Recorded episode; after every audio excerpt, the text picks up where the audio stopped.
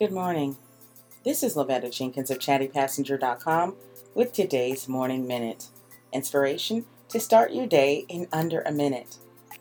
Today's positive thought says, The world is changed by your example, not by your opinion. A lot of us want to see difference in the world. A lot of us want to make sure that the world we are raising our children in or our grandchildren is a better place.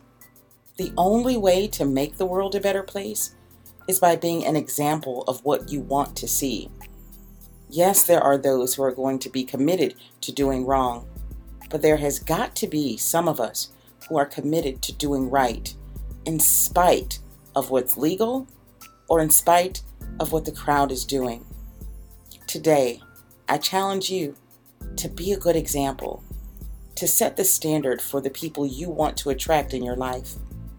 Let's change the world, one person at a time.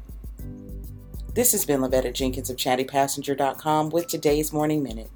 I'll see you tomorrow.